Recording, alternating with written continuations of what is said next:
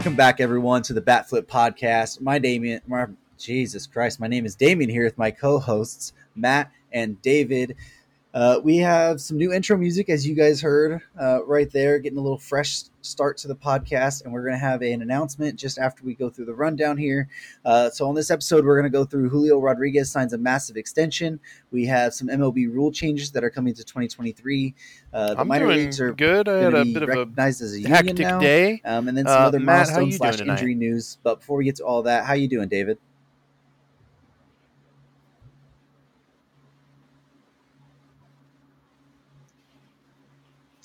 Doing pretty well. Um, I think we've both had some car trouble, so um, I. Uh, but yeah, I've uh, doing good. Um, you know, been just hanging out, looking forward to doing an episode. It's been a few weeks, so Yeah, been a few weeks. We had a, a, uh co-host get sick, and then we had I was on vacation actually in Chicago with David. Uh, went to Wrigley Field for the first time. Saw a game there. It was pretty fun, and saw the whole city of Chicago. And when we were back there uh, talking, David Yeah, I'm and excited. Uh, you know, I've been on a couple of and I times guess we'll now, just and I feel like here, uh, to make you know, we David flow a really third well time- together, and I know Matt- I, I'm the one who the show. introduced Damien and Matt, so um, you know, it's it's a good thing to have a. I think you know, three pretty good friends being able to talk, having uh, good voices and stuff. And these guys know a lot about baseball, and I'm just you know honored to also get to throw my two cents in here every now and again. Um, uh, it's going to be fun, and you know, we got to you know. I kept telling Damien last week to uh, have a live show at Wrigley Field, you know, and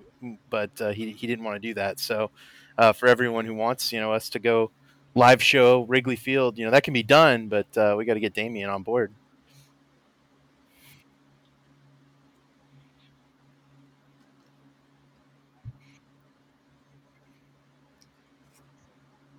I don't know if you can do a live show from Wrigley since I'm here in, in California, but we, the, you know, the whole plan of this is to have three co-hosts where we can be really flexible on schedules. Maybe get more episodes out to you guys on weeks where one co-host, you know, can't really do it, um, and the potential of of live streaming some games, you know, later on and, and through our YouTube channel or however it is, and outreach to you guys more. We really feel that a third co-host and a guy like David, who is you know one of our friends that we are constantly talk to um, has been on the show, and every time he's on, we, I, I at least get feedback about how the show flows so much better. Everyone really enjoys the insight that you bring, the way that you allow the show to flow better for for all of us here. And I think Matt, I think you kind of feel the same way. yeah. I mean, with when Davian, you know, said something to me about it, I said that, that sounds great because I, I do feel like even when we're recording, like it feels like we're flowing better, and you know, David and I are, have similar enough opinions on baseball to where you know we're not always just arguing at each other, but you know we're we have a little bit different opinions, so there's a little bit of uh, just some discussion, a little more discussion, you know, here now, and and with three of us being here, uh, you know, I think uh, it might be a little bit more informative, a little bit more, uh, just uh, a little bit more entertaining to hear some different opinions too. I think that's uh, that's one of the one of my favorite things about baseball is a lot of sports. You know, there's not there's not that many. Uh, you know, there's no, not really two ways about it, but baseball, you can have just so many opinions. You got the statistical side, you got the analytical side, you got the, um, you know, the eye test, just, you know, and, and then kind of the way the game is played. There's just so many different things you can diagnose and, and look at with the game of baseball. And I think that, uh, you know, adding, adding more opinions, adding more, uh, insights, that's just going to make the show better. And, um, super excited. Like I say, I, I'm, I, uh, David and I have been, have known each other for quite a while now, five or six years now. So, um, you know, it's, um, you know, I'm excited to have him on and it'll be, it'll be great. I'm looking forward to it. Absolutely, sounds like it will be a, uh, a good time moving forward. David, I know you got to you got to go. We, we Uh, put you Damien's into got the better here, player know of the with, week. Uh, with your car troubles and everything. It's been a hectic Little day there. But you got any uh, last second thoughts before you? Uh, you he's on my head Dynasty for the rest of the team. episode. but Oh, All right. You want to you you want to say why? There it Oh, yeah, I'm really looking forward Uh, to it. I know it's uh, All right, well, bit of a David, thank you so much for that making time to, to go for on to this this one, intro, but, uh, I and uh, it'll can't wait to have you full time on the show health to be starting next to- week. uh, kind of relax after what's been a bit of a crazy day. So uh, I'm looking forward to next week.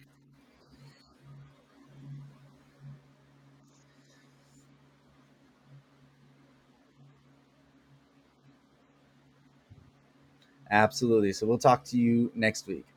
Uh, so fun little announcement, Matt, that we had there with David, uh, making him a full time co-host uh, and on the show. And, and, I know it's a lot we've talked about behind the scenes, but let's go ahead and, and, slowly transition our way into what we have to talk about since it's been a few weeks. A lot of stuff has happened and some some pretty big items. Um, of news here for us, but we'll go ahead and start with the Julio Rodriguez extension that he signed with the Seattle Mariners. Um, it's a really weird extension. Uh, there's a lot of moving pieces that we still don't, I don't even think comprehend everything there. Uh, but the deal is really for a 210 million at 12 years. That is through 2023 through 2029. That has a club option that the Mariners can pick up for 2030, but they have to decide that after the 2028 season. Um, and if the team declines that, then he gets an option for five years, 90 million that takes him to 2034. That's where you get the guaranteed at least of 210 over the next 12 years. Um, but the deal can overall max out at $470 million while the escalators and options and everything are picked up. Yeah, so I'm not even gonna start to figure out kind of what this deal actually is from each side. Um, yeah. You know, kind of like what the baseline is for what the Mariners are going to be required to pay uh, what you know when Julio Rodriguez could become a free agent. I believe is 2028 now. Um, uh, 2029. So 2029. Yeah, yeah. So uh, basically, you know, when it comes to this deal, I feel like there's a couple different things. The first thing is that um, I, I think his he's not. I think they only bought out one year of free agency because I think that he would have been a free agent 2028 if it wasn't for this deal. Is that correct? Uh, I believe so. Right. I, I, believe so because he just made his debut this year in the six years of service time. Right. Yeah, so it, it, it would be 2028. Um, so I think they it was one year that they bought out that way. Right. So so the Mariners really they got a, they got one extra year of control. Um, and I think maybe depending there's some escalator in there that if he if he finishes somewhere in MVP voting, then he stays with the Mariners. Like his player options go away or something. Um, if I'm not mistaken, but and it becomes that 400 something million. Either way, the Mariners are on the hook for a lot of money here. Um, you know, and, and, really they're just buying out one year of free agency. Julio Rodriguez just became a super rich guy because I mean, at bare minimum, he's going to be making two hundred nine million dollars. The guy's twenty one years old and he's a rookie, so uh, obviously it settled all the arbitration. He's going to get paid more money early, which is always good for a young player who you know has been in the minor leagues. Uh, but here's, uh, you know, you talk about Julio Rodriguez, the player. Um, he's been insanely good in his rookie year. I mean, he's in norm, normal years he'd be just easy runaway rookie of the year. But you know, this year he's probably rookie of the year. He, has got a little bit of competition with you know Adley Rutschman's been killing it.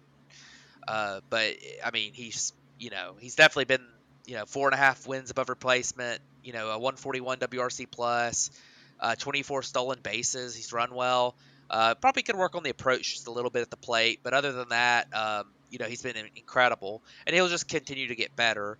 Uh, in fact, his ZiPS projections have him at over four WAR, you know, going forward, which is, you know, for a 21 year old is pretty insane. So, um, you know, moving on to um, moving on to his the contract. It's always a risk when you put that much money into a guy. I mean, we're seeing it right now with with Tatis. I mean, you just never know how it'll go. But if things kind of go as as they look like they'll unfold, uh, you know, this is a good deal for both sides, really. So, um, congrats to Julio Rodriguez and, and congrats to the Mariners. They locked down their superstar for a long time to come. Yeah, and like you mentioned, he how good he is at 21 and just going to continue growing so much and to to get that player, it, you know, it's it's it's good for both sides. It it shows the Mariners are serious about wanting to start contend and taking care of their young guys now.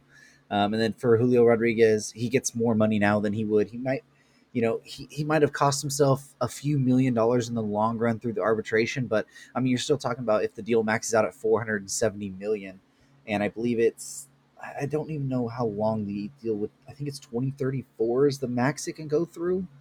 I want to say. Um, so at that point, he would still be like through his age 33 season. So he could still go out to the market and get, you know, another four or six year deal. I mean, who knows what we're looking at that you know at that time with the DH and, and all that stuff, uh, how it prolongs careers. He could still go out and get you know another hundred million dollars or something at that point. So it's it's really kind of cool to see a guy. You know, most of the time these young guys and teams either hey we want to wait, we want to play through the arbitration process, we want to keep the lower salary number, we want to just renew the contracts. And when it gets to that arbitration time, then we might talk about you know a deal there to take away a free agent year and give you some more money that we know what it's going to look like moving forward. Um, so I, I, think it's really good for both sides to to agree on something, to lock something down, and to pay a player early for the production you're getting now, and then just you know kind of save yourself a few million later on down the line. But let's go ahead and jump over to probably the biggest news that we had happen, and that was over this past week. MLB announced the rule changes that will be coming uh, for the 2023 season. Most of them are, are stuff we have pretty much expected uh, to to you know come into the game. Some of them we thought was going to come through the the collective bargaining agreement that we had throughout the offseason. Um, but the first one that is or has been confirmed is the pitch clock. Um, so there's a lot of stuff that goes in with it, but uh, initially there will be a 30 second timer between batters um, that will the pitch must be you know started or the action within the 30 seconds between pitches with nobody on base there's a 15 second timer and with runners on base it would be a 20 second timer. Um, and they have limited pickoffs to two times through the at bat you can do it a third time but if you miss it the player automatically gets to uh, move up to the next base. And there's a lot of other things that have to happen with the batter has to be in the box at the eight second mark. A lot of moving pieces there but the base base of it is 30 seconds between batters, 15 uh, seconds with nobody on, 20 seconds with runners on with a you know during an at bat. So how do you feel the game is is going to change with that moving forward? I know we've seen it in the minor leagues so far.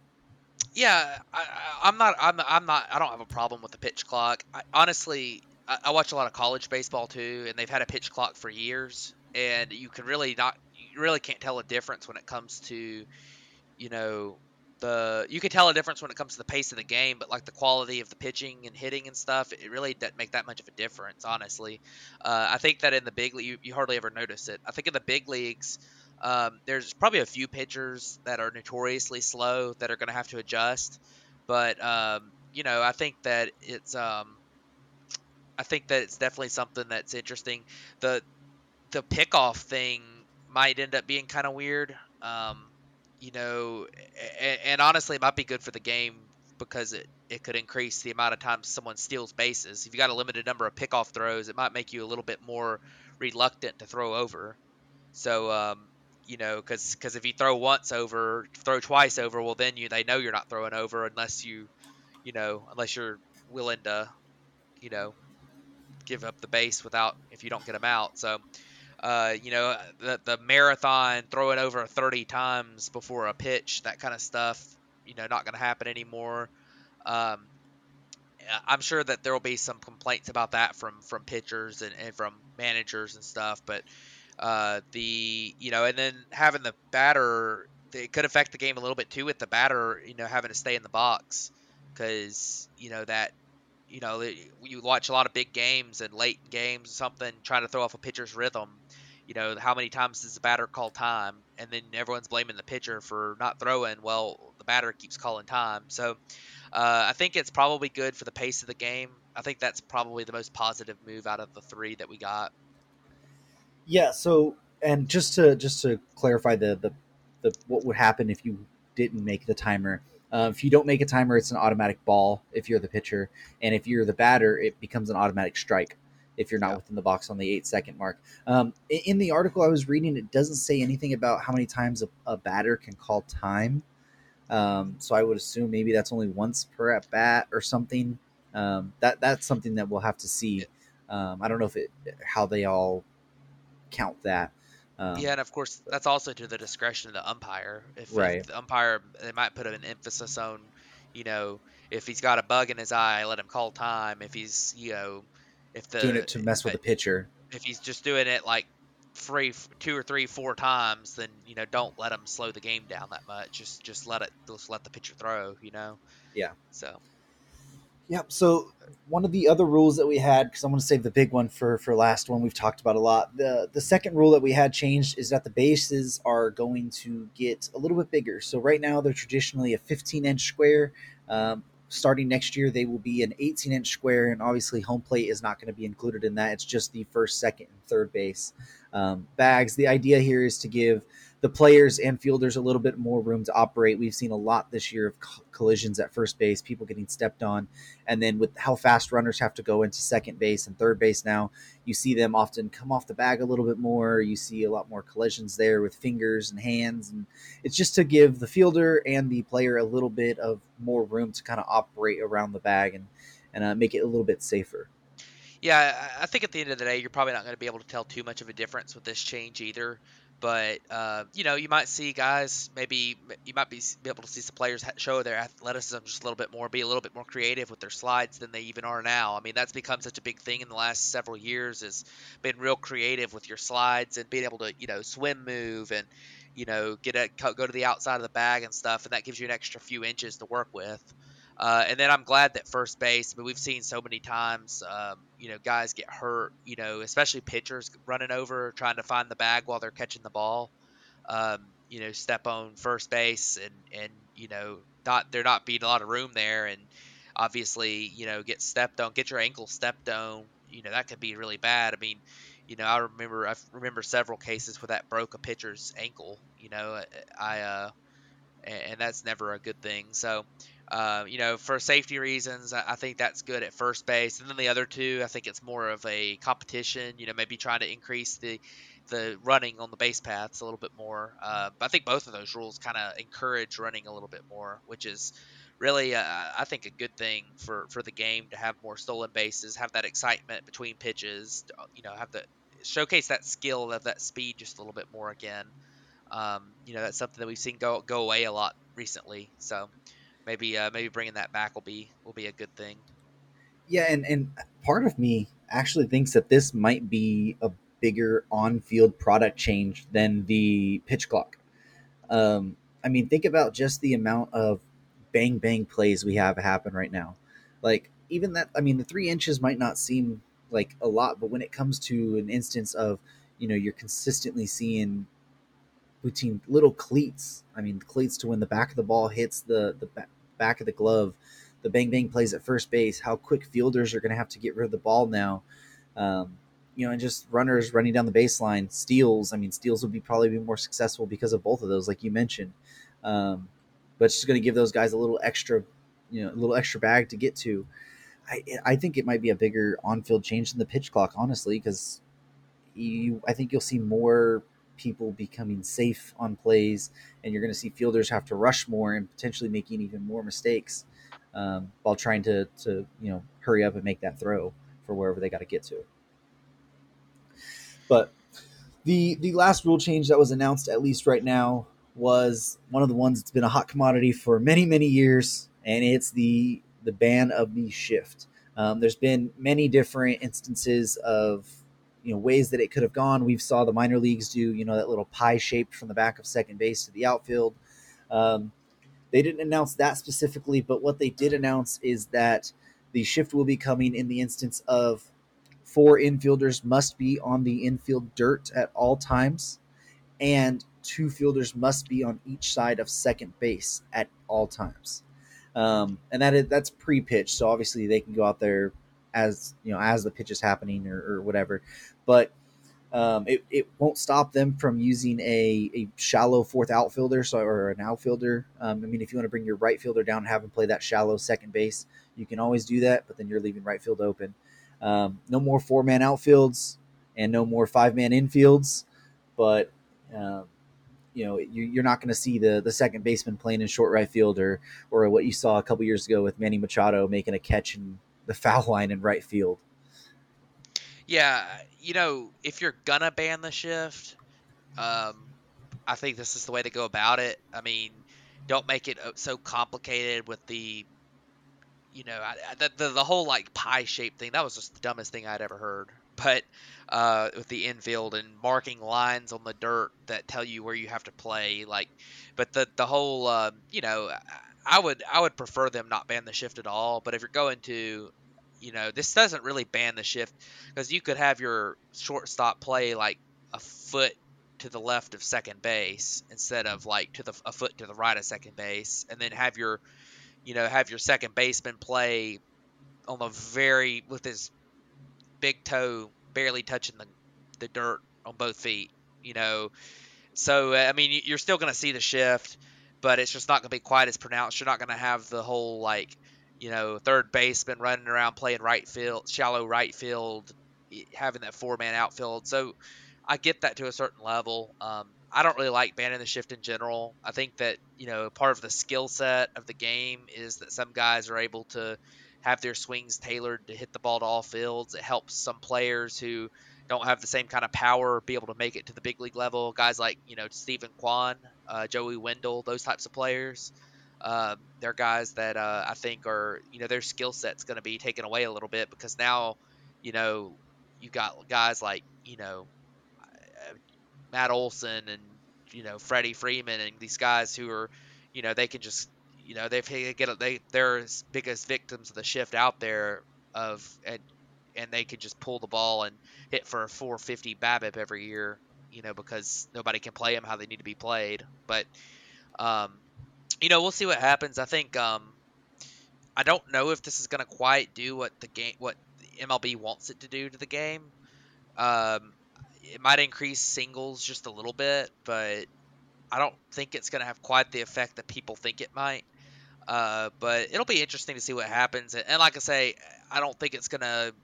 I don't think this rule's taken so much away from the way that positioning's already done that it's like unwatchable or anything. I mean, I, you know, if they were doing the pie shape crap that they were talking about, I, I would have, I would have been really angry about that. But this is this one's okay for me with the, uh, you know, just a real simple rule saying, hey, you need two players on each side and they need to be on the infield. Like that's that's okay. Yeah, I don't I, I don't mind the shift right now. I mean, I really don't. It, it a you know to me it's like you you mentioned. I, I'm I'm fine with players having to learn to hit the ball all over the place, right? If if you were going to do the shift, the only the shift ban, the only thing I don't like about it, right? You can say very easily like, "Hey, make sure both players, you know, two players are on each side of second base." I don't have an issue with that. My thing is, is don't tell them they have to be on the infield dirt. If you still want to have your second baseman play in short right field, well, then you're going to lose that positional advantage of having your second baseman play up short. If the chopper happens right there, or they want to do something right, like that should be fine. Yeah. Um, it, you know, if you if you still are so hell bent on stopping that lefty, you know, the lefty hitter that it you know pulls the ball hard through the hole right there. If you're still really wanting to stop that, then you're going to have to lose the advantage of if you know they can just hit a soft ground ball that way now, and then it's you know more than often they'll be safe.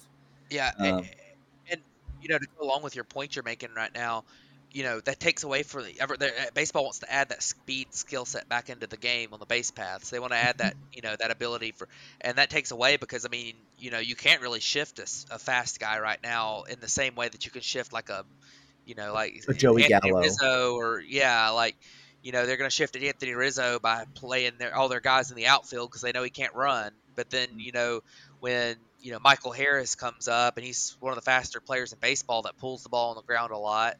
You know you're not going to shift him with the guy in the outfield because he's fast. So right. you know you're not throw him out. So that that's something that I think it you know that's a unintended consequence of this is that I think that it makes it a lot easier for you know guys. It makes it a lot harder for speed guys to make it into the you know to, to have an advantage with their speed. Um, although, like like I say, I, you know, I don't know how many uh, hits a year that really get affected by that. I mean, you know, it's like it might add five hits a year for some players with this change, and it might take away five hits a year from other players. Like, it, I don't think it really makes that big of a difference.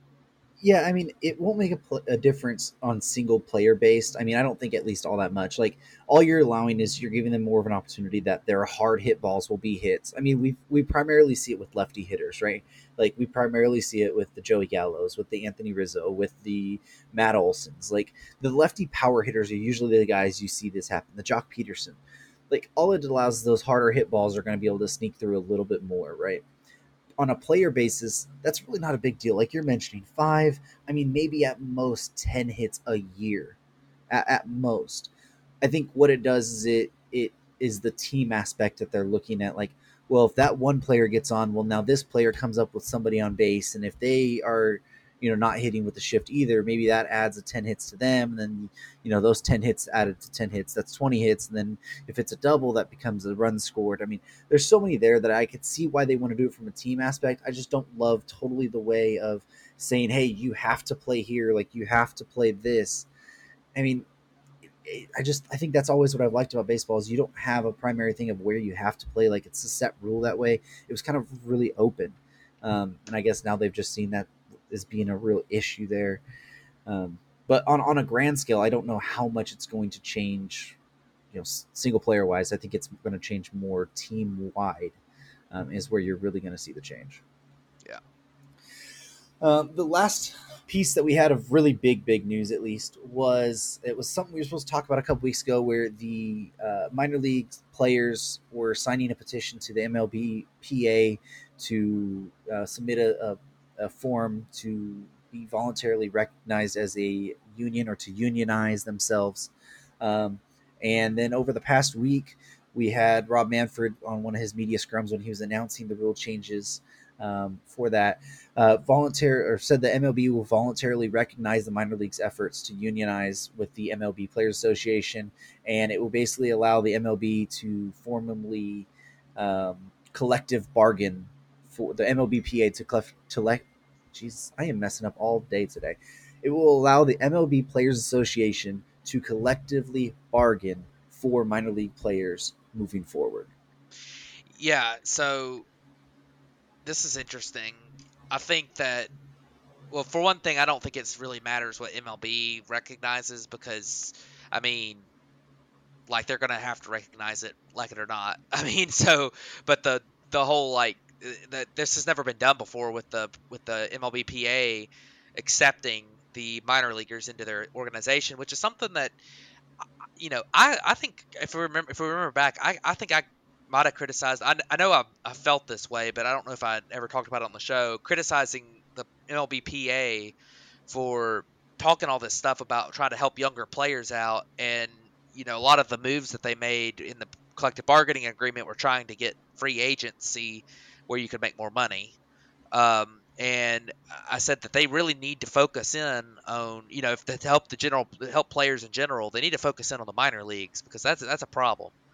And I think this is a way that they can attempt to help that. Now, you know, I think that in some ways this could be a good thing because they, the players need to have a voice, uh, the minor league players, um, you know, and they need to be able to come together because it seems like they have never really kind of collectively had had a voice, you know, and you know, it's just kind of but but but the problem that they have is that they don't have the same leverage. I mean, you're talking about MLB players have a ton of leverage. A lot of minor league players, there's some minor league players that would have leverage. You know, a lot of uh, really, really high rated prospects, top top rated guys. You know, recent draft, recent first, second, third round draft picks. You know, high paid draft picks, high paid in, international free agents.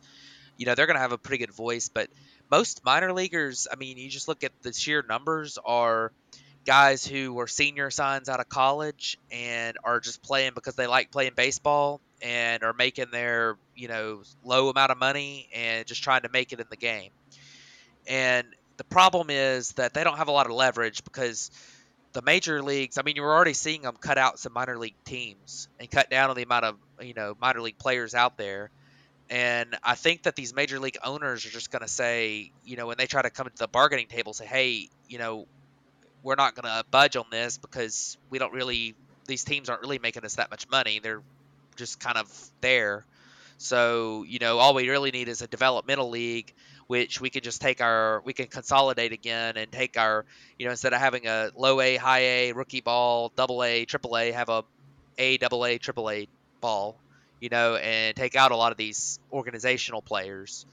I think that could end up being an unintended consequence where you just lose a lot of jobs in the minor leagues. But we'll see. Um, at the end of the day, I think that it would be really, really, really good if they could find a way to, you know, make some improvements. I mean, my God, these guys, and, and really from the, from a team standpoint, I don't understand how, you know, if you've got all these top prospects, I don't understand how a team could limit them from uh, it's just it's almost impossible to, to develop in the types of conditions that they're in. I mean, you know, they cannot focus anything on nutrition. They can't focus on, you know, healthy habits. They can't focus on their training.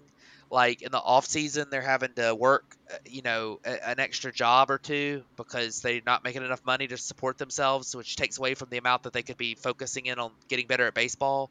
Like I don't understand how players develop as it is.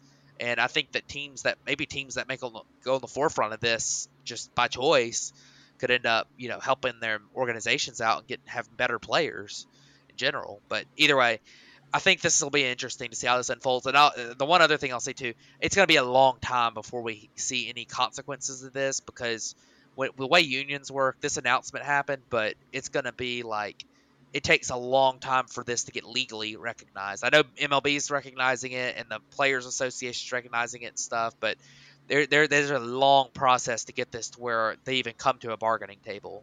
It could be five years before that happens. So it's something to look forward to in the future, and it's very important news. Um, and you know, it'll be interesting to see what happens as it unfolds. Yeah, I'm not entirely sure what it's going to look like. Um, you know, moving forward in five years, in ten years, like what what is that what is that goal? Is is the minor league players agreement, you know, along with the CBA of the of MLB's, you know, the MLBPA's one, like does that expire when the the regular CBA expires? Is that when they start their negotiating processes? What is that? I think it's 2026 after that. Is is that I think it's a 5-year deal that that we got now with the new CBA. Um, is that when the negotiations start?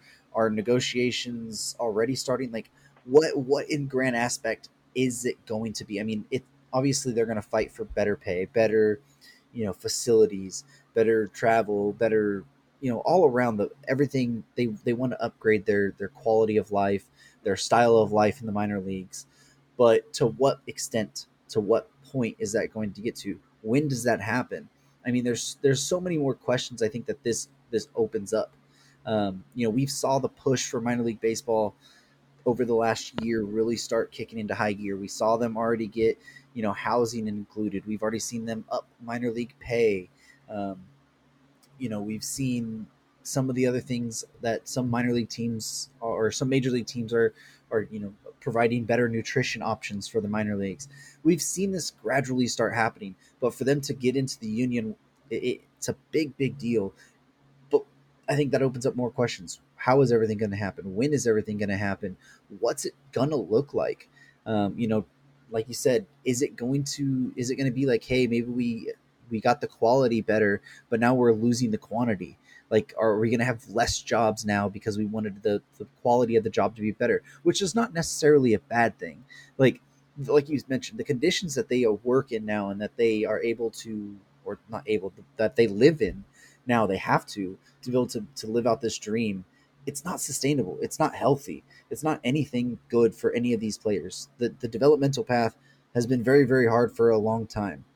How can you improve that while also not losing the amount of players you have down there. Um, that that's going to be fascinating to see how it really unfolds moving forward and what this really at the end of the day what it really looks like and is this something that's going to continue to be a thing or i mean are we going to have a um, you know when they go to the negotiating table is it going to be something where the mlbpa is able to agree to a major league cba but then a not a minor league cba I mean, what what happens? I mean, there's so many questions that have to be asked and answered that we will undoubtedly be getting over the you know the next five years or so uh, to keep getting those answered. But let's go ahead and move on to another story we had. It's a milestone watch that we're on. Um, it's the the chase for Albert Pujols to get to 700 home runs, um, and he's hit back now to 497. I believe the last time we we updated it, he was at 491, but now he's got up to 497 yeah, and moved. He said about three. He said about 200 more than you're saying. Oh, 697. Jeez, I don't know why I had 400. I don't know. Don't. I've been messing up all day long. Don't even regard this. Okay, it's 697. Jesus, I'm literally looking at the screen where it tells me, and I still mess that up so many times. Um, he's moved into fourth all time, passing Alex Rodriguez on the all time home run list. He is now behind Bonds, Aaron, Ruth, but he's on the chase for 700. He's got three more to hit, and he's got about two to two and a half weeks to do it. Yeah, so uh, I mean, how much fun has this been? Really, it, has been crazy. Um, just watching Albert Pujols play like, you know, at the plate, be like, you know, I don't know if I'd call him, you know, 2010 Albert Pujols or something, or 2000, you know, 2009 Albert Pujols, but he's been really good this year at the plate. Uh, it's been his best year since his last time he was in St. Louis.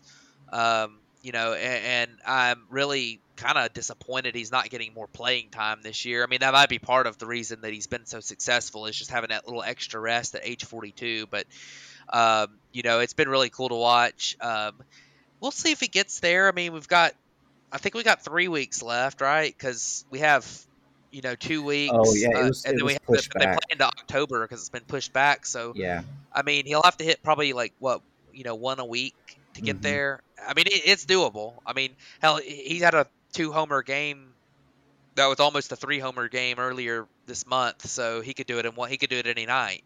It, it's possible. I mean, it's not likely he would do it in one night, but it's possible. Uh, but we'll see what happens. I, I'm excited. Um, the Cardinals are going to be a fun team to watch down the stretch, just just for that reason. And you know, some of these home runs. I mean, I think his last one he hit a couple nights ago was like a game go ahead homer in the ninth inning too. I mean, he's helping the Cardinals an awful lot, uh, which is cool to see him. You know, it, it's not just Albert Pujols is playing well. I mean, he's legitimately been a solid player for a contender again, which is always which is so much fun to see. Uh, bringing him back has been everything St. Louis had hoped for this year. And honestly, I know he doesn't want to, but honestly, he could probably play again next year the way he's looked this year. You know, give it another go if, if he doesn't get the 700. But uh, you know, if he played next year, he could potentially get to Ruth. But uh, yeah. I don't think that's going to happen. So no, he's been pretty firm that this was this was it for him.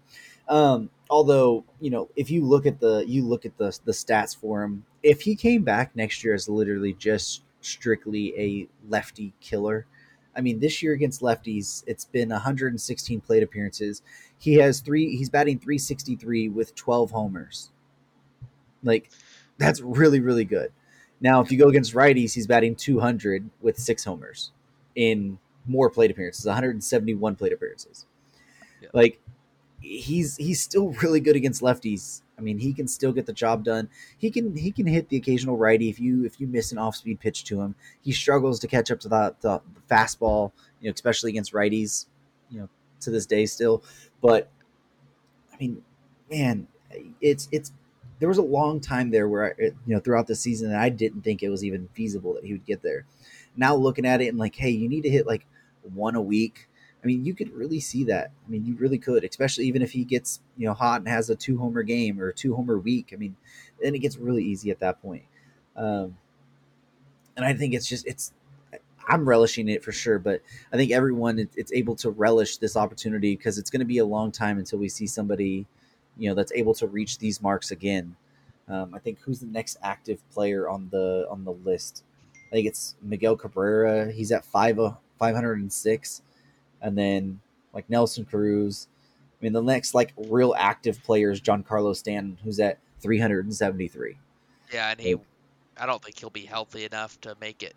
Well, he's already 32. You know, yeah, so it's like, I mean, anything like remotely close to five. Like I, am thinking 500. Like, yeah, I mean, maybe make 500. But you're looking at the next 500 option. Yeah. I mean, who is it really? I mean, Harper, maybe.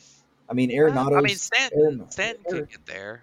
He could. I mean, I mean, he could technically get there, yeah. but I, I, don't know. I, it, there's a lot to be to be said there, but it's just I'm relishing every opportunity we get to watch Albert Pujols right now because it's been 100%. legitimately fun to watch him be kind of rejuvenated in St. Louis and know that you know maybe the maybe the rejuvenation is knowing that this is it and having more fun on each day um, and being back there with Yadi and, and Adam Wainwright, who were staples of that franchise for so long.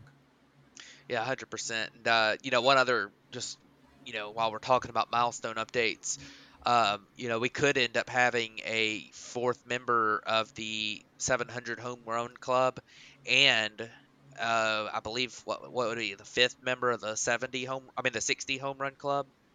fifth or sixth because. Aaron Judge is now at 57. He's hit two homers tonight, so yep. uh, he's only got to hit three more to get to 60 on the year, and he very well could break Maris's Yankee record, which some people believe is the record, but you know I don't really, you know, in the record books it says Bonds, so I think you go with Bonds, even if you might not like him which I don't like him, but even if it's still that's what the record book says. But Maris's record does hold a little bit more credence to you know just a team record than than a typical just team record would. So, um, but yeah, that, that thought that was something else kind of to throw out there while, while we're on the the talk about the milestone home runs. So.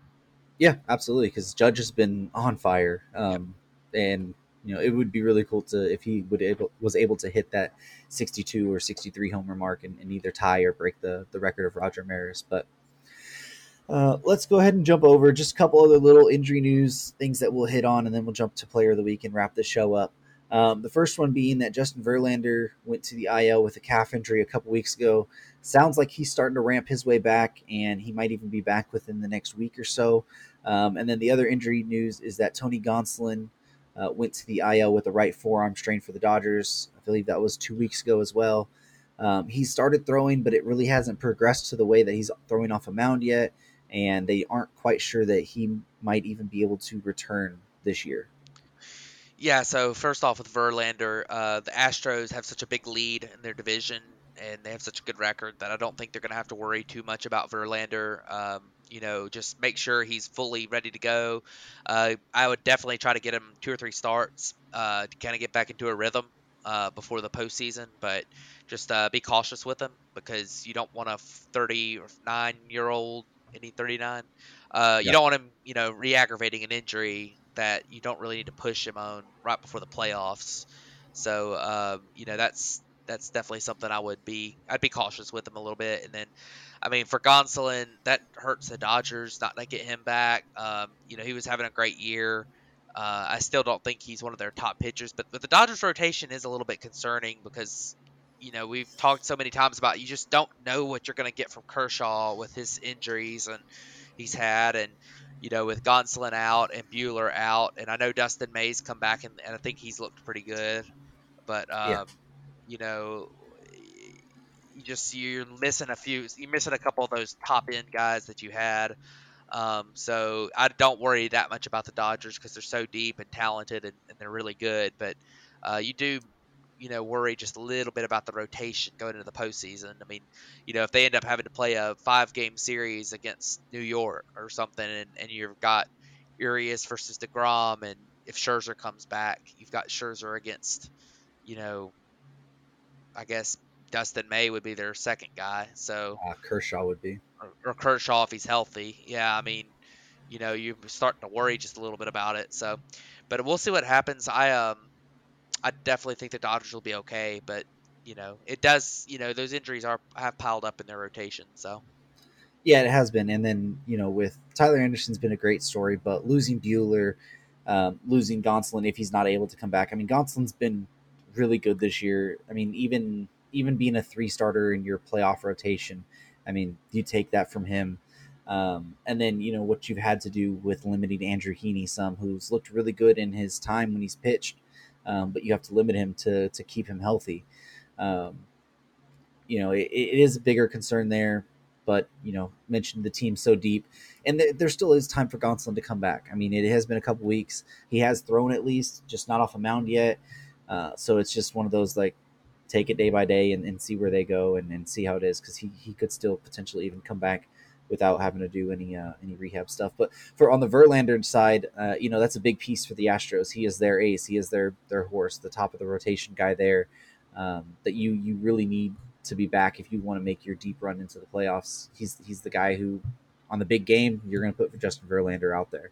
Um, he's looked phenomenal coming off the off the Tommy John surgery at age 39, a calf injury you know, it, it doesn't seem like it would be a big deal. Glad it's not anything to do with the arm.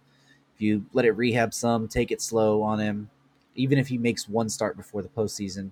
I mean, you know, to see what Verlander's done this year coming off Tommy John at 39, I have no worries about even if he doesn't pitch until the postseason again right now that he'll come out and be just fine. he's looked like vintage Verlander, and he looked he's looked so good so far this year that I'm not I'm not too worried as long as the Astros aren't too worried. You know that he'll he'll be able to make the recovery and and be back at least for the postseason. But let's go ahead and jump over to players of the week and wrap it up. So, who do you have for your hitter this week? So my hitter this week is a guy who we've talked about a lot as being really good because he's one of the best players of all time. But uh, that would be Mike Trout. He has been insane this week. Um, it looks like today, I'm not sure if their game is completely over, but it might have ended. But he had been on a seven game home run streak. Uh, so I think it might have ended already today. Uh, they were playing against Cleveland, but it looks like he didn't hit a home run today. So, uh, but he had been on a seven game home run streak. Uh, he with, with obviously he, didn't have an I don't think he had any multi homer games in there, so it would be seven home runs. But um, it's been a uh, you know after he came back from injury, he's he's looked he's finally got back into a rhythm. Uh, over the past week, he's hit 350 with a 409 on base and a well above one slugging percentage. Uh, and he struck out. Uh, his strikeout rates come down some, you know, in the past week because that's kind of been his problem this year. Uh, but uh, you know, a low batting average on balls in play has not hurt him enough because well, his balls that he's hitting are going over the fence. But um, definitely been a good week for Mike Trout. Uh, the back seems to be healthy right now, which is really good. So um, you know, I'm glad to see him out there playing well. Yeah, it's it's so fun watching Mike Trout play. Um, you know, and we've kind of I w- I don't want to say robbed, but we've we've not been able to see that over the past couple years. I mean, he's battled the injuries over the past couple years and even the back injury this year. And at the time, I mean, when we heard about the back injury and then the stories from him, we didn't know if he'd come back this year. We didn't know if he was going to come back at all. I mean, there was fear for a little while that it was going to be a, a career ending back injury.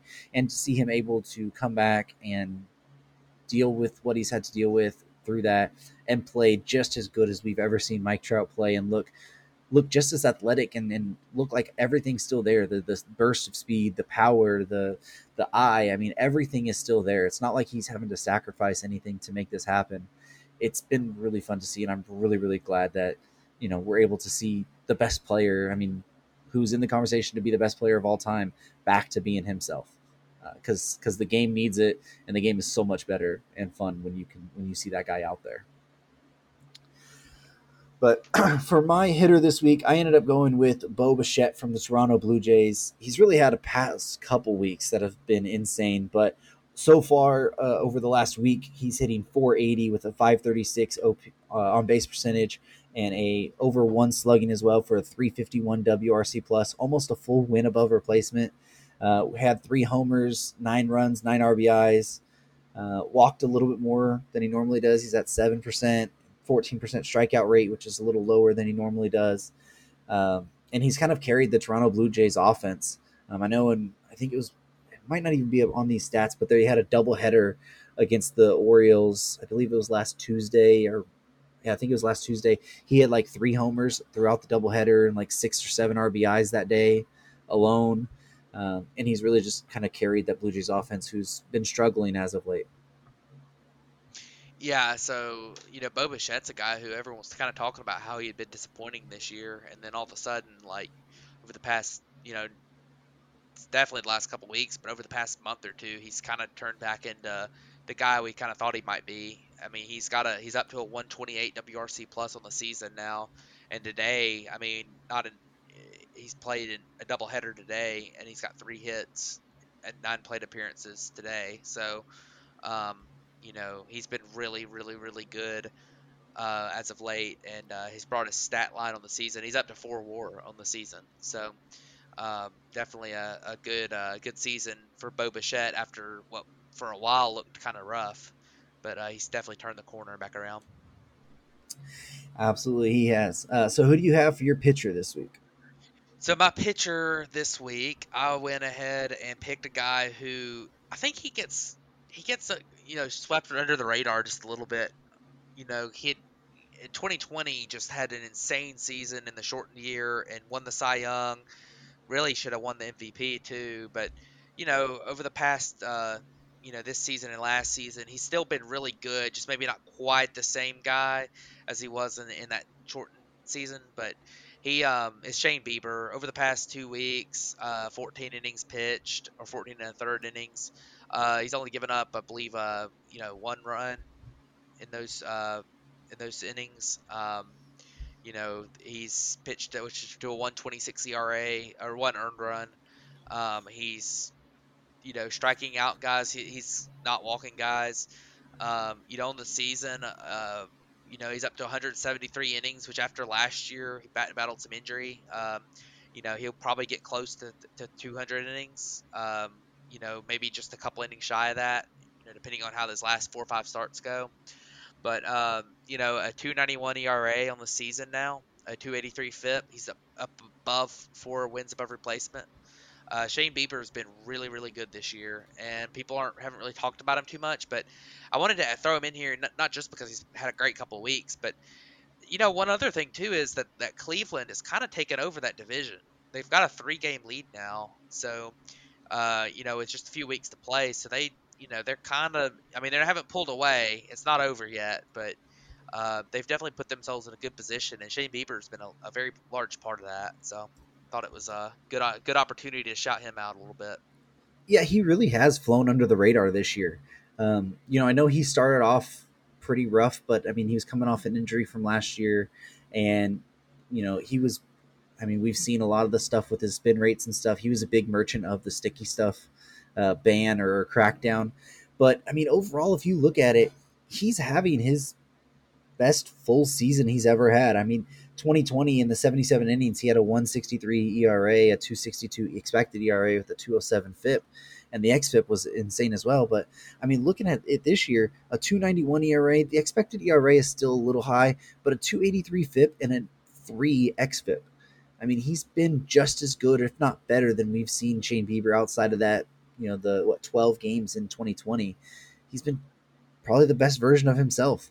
Um, and, and, and it's not really been talked about. And he was you know one of the high level starters that that 2019 2020 year going even into 2021 through his uh through his what 16 games he had last year as well so he really has flown under the radar and, and people forget how good he really is and and you know how good his command really is. I mean he's has what i mean almost his lowest walk rate ever in his career. I mean 1.82 walks per nine his lowest is 1.68 i mean it's right there.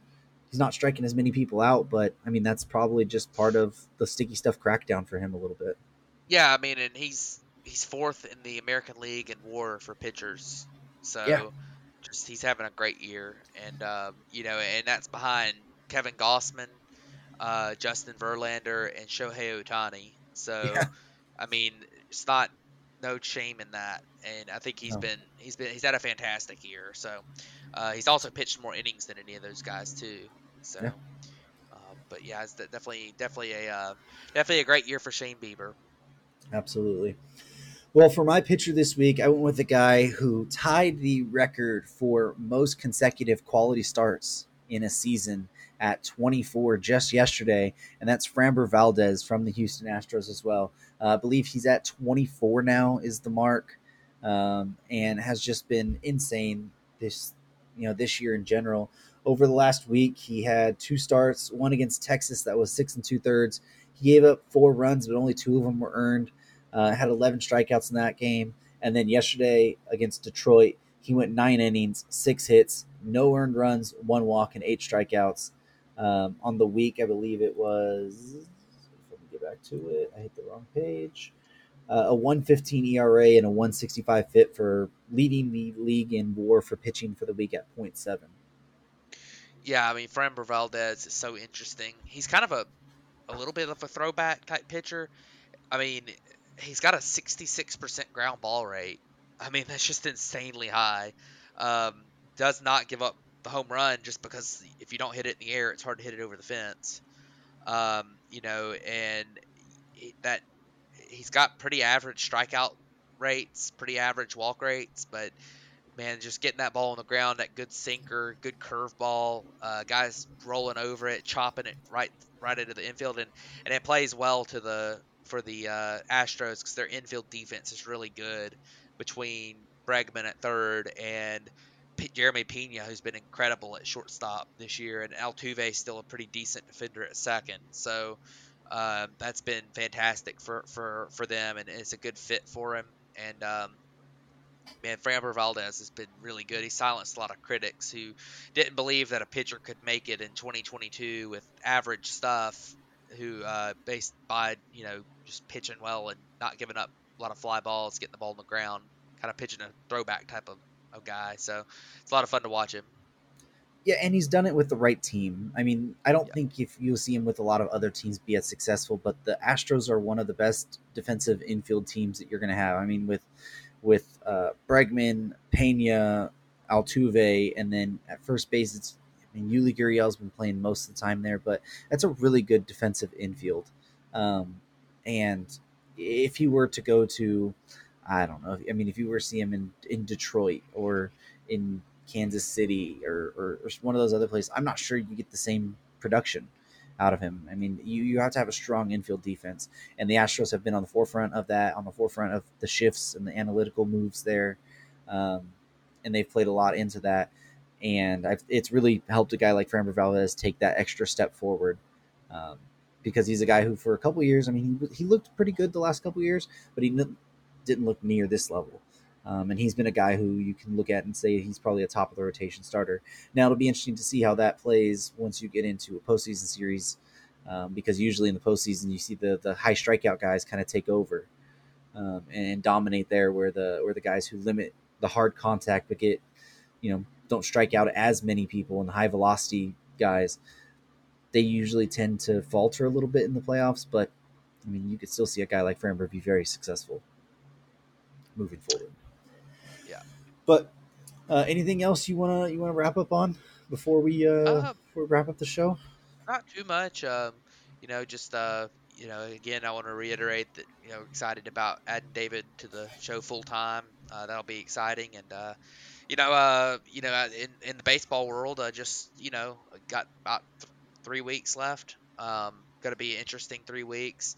Um, I think that a lot of the divisions are pretty well in hand right now. I haven't really looked, you know, at least the last few minutes, but or last day or two. Uh, you know, the AL Central still a bit of a battle. Um, the uh, NL East is really close. The Braves actually took a lead at one point in the past uh, few days and uh, had a half game lead, and then they've lost back to back game. They've lost three games in a row, and the Mets have won a couple. So the Mets are back in first place now, but it's that one's really close. But uh, other than those two, everything's pretty well decided when it comes to the um, the divisional races, and then the uh, you know the wild card races are still interesting, but um, you know we'll uh, we'll definitely have a little bit more discussion on that front next week. Um, you know with it being the last couple weeks, um, but definitely interesting. Uh, it's been a fun season. Um, you know maybe in the next couple weeks we can discuss a little bit of our uh, potential you know award type guys.